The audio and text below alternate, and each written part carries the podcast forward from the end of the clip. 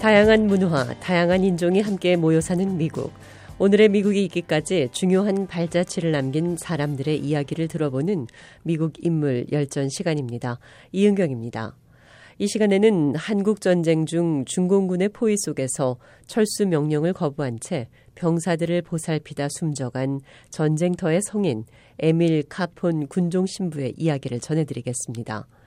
미국의 주요 신문과 방송은 지난 3월 5일 미국 국방부 산하 전쟁포로 실종자 확인국이 하와이에 있던 무명용사 유해에서 캔사스주 출신 에밀 카폰 군종 신부의 유해를 확인했다고 보도했습니다. MBC 텔레비전은 자신을 돌보지 않은 희생으로 찬사를 받던 전쟁 영웅의 신원이 드디어 밝혀졌다고 전했고 공영방송인 NPR은 70년이라는 오랜 세월이 지난 뒤에야 하와이 무명용사 묘지에서 그를 찾아냈다고 보도했습니다.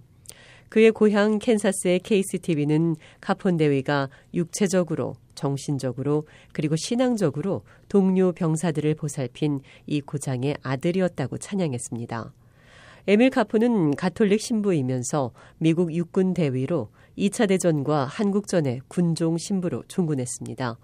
한국 전쟁 중 카폰 신부는 참호 속의 부상병들을 끌어다 안전한 곳으로 대피시키고 죽어가는 병사를 위해 임종 기도를 마치며 전사자의 시신을 수습했습니다. 중공군의 참전으로 부대가 포위되자 탈출하라는 명령에도 불구하고 그는 뒤에 남아 병사들에게 영적 용기를 불어넣어주고 부상병을 보살피며 음식을 구해다 주었습니다.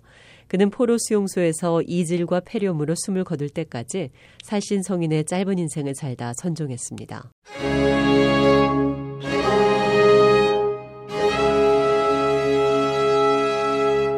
에밀 조셉 카프는 1916년 4월 20일 미국 중부 지방인 캔사스주 시골에서 태어났습니다. 부모들은 오스트리아에서 이민 와 농사를 짓는 분들이었습니다. 어려서부터 그리스도 신앙이 깊었던 에밀은 1940년 신학교를 졸업하고 캔사스주 위치타 교구로부터 가톨릭 신부로 서품됐습니다. 에밀 카폰 신부는 1944년 동부 메사추세츠주에 있는 미 육군 군종학교에 들어가 수련을 한 다음 장교로서 여러 군 부대에서 장병들의 영적 지도를 담당했습니다.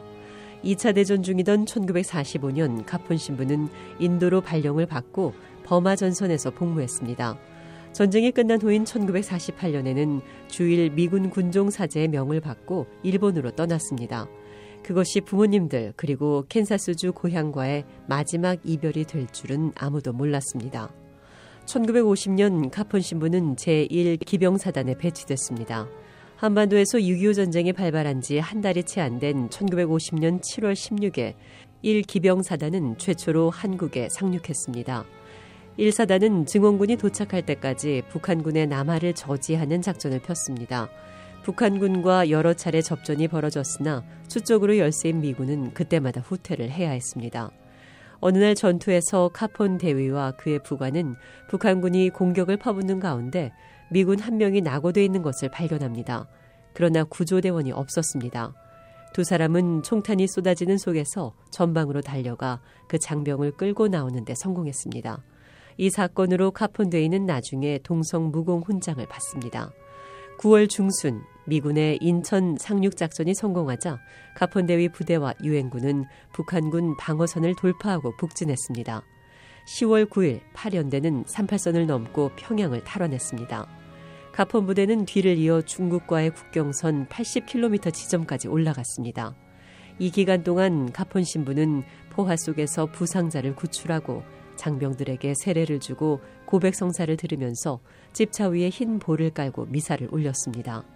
가폰 신부는 강론에서 하나님이 주신 평화란 고통 중에도 있고 전쟁 중에도 있다며 장병들을 위로했습니다. Peace which God gives is a gift which exists even in suffering, in want, or even in time of war.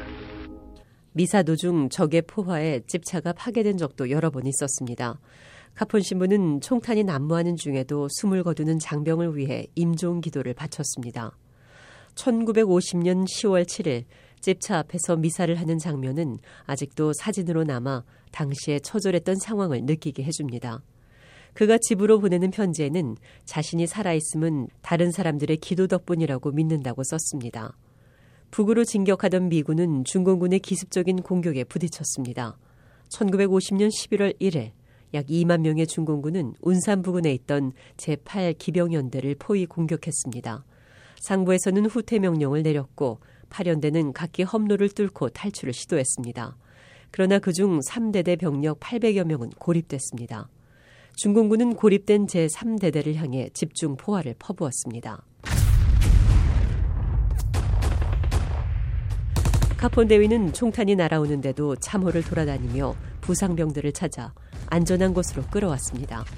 끌고 올 수 없을 때는 구덩이를 더 깊이 판 다음 총탄을 피할 수 있게 해주었습니다. 지휘부에서는 카폰 대위에게 탈출하라고 명령했습니다. 그러나 카폰은 부상병들을 도와야 한다며 후퇴를 거부했습니다. 카폰 대위는 부상병들을 보살피다 중공군과 부딪혔습니다. 같은 부대원이었던 허버트 밀러도 죽음의 위기에서 카폰 신부가 자신을 살렸다고 증언했습니다. I was laying in a ditch, wounded.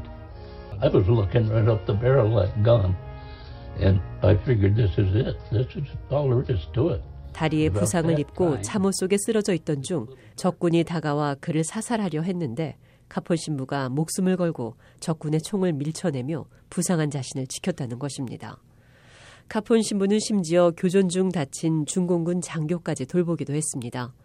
이때 전투에서 카폰 대위는 적의 총탄이 퍼붓는데도 거의 40여 명의 목숨을 구해냈습니다.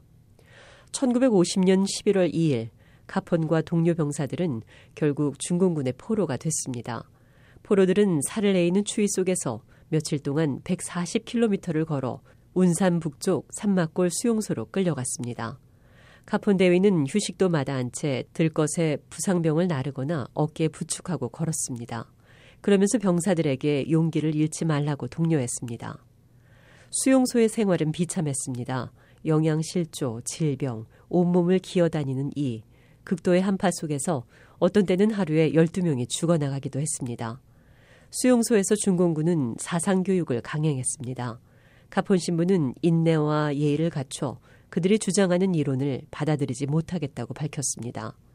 가폰 대위는 다친 동료 포로들의 옷을 대신 빨아주었고 목숨을 걸고 밤이면 몰래 중공군 창고에 들어가 음식을 가져다가 굶주리는 병사들에게 나누어 주기도 했습니다. 그러면서 병사들에게 신앙심을 굳게 하고 살아남아야 한다고 격려했습니다. 어느 날 밤 카폰 대위는 중공군으로부터 말을 듣지 않는다며 극심한 구타를 당했습니다.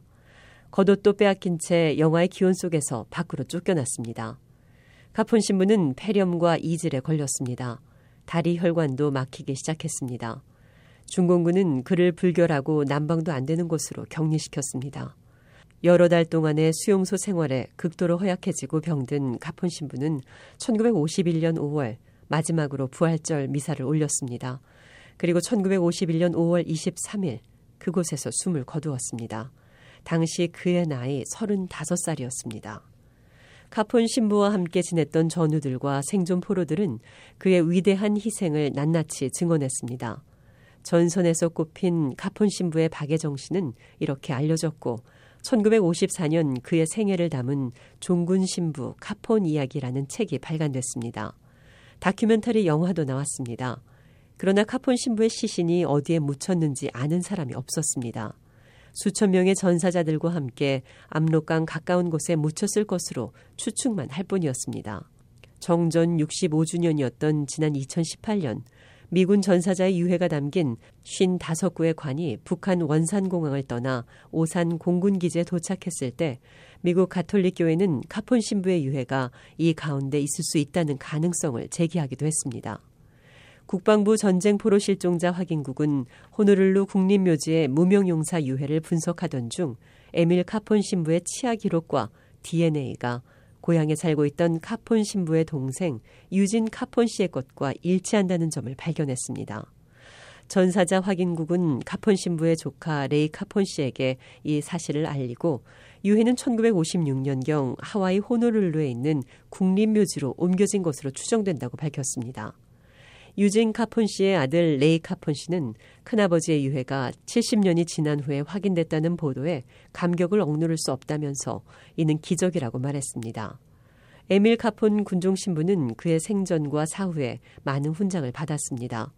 바락 오바마 대통령은 2013년 미국 대통령이 군인에게 수여하는 최상위 훈장인 Medal of Honor, 즉 영예의 메달을 수여했습니다. Father Capon has been called a shepherd in combat boots. His fellow soldiers who felt his grace and his mercy called him a saint, a blessing from God. 오바마 전 대통령은 가폰 신부가 전쟁터의 목자로 불리우고 있다며 그의 선함과 자비를 겪은 동료 병사들은 그를 성인이라고 부른다고 말했습니다. 카폰 신부의 출신 교구인 위치타 교구는 오랫동안 그의 10억 운동을 전개해 왔습니다. 교황 요한 바오로 2세는 1993년 카폰 신부를 하나님의 종으로 선포했습니다. 이는 성인으로 추존하기 위한 첫 단계 과정이며 이제는 그의 기적 심사가 진행되고 있습니다.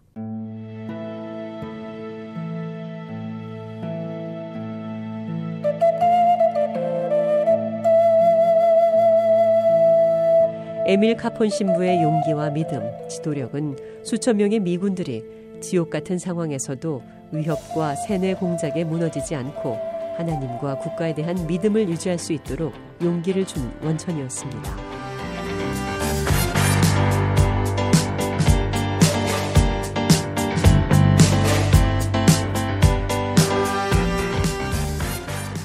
다양한 문화, 다양한 인종이 함께 모여 사는 미국.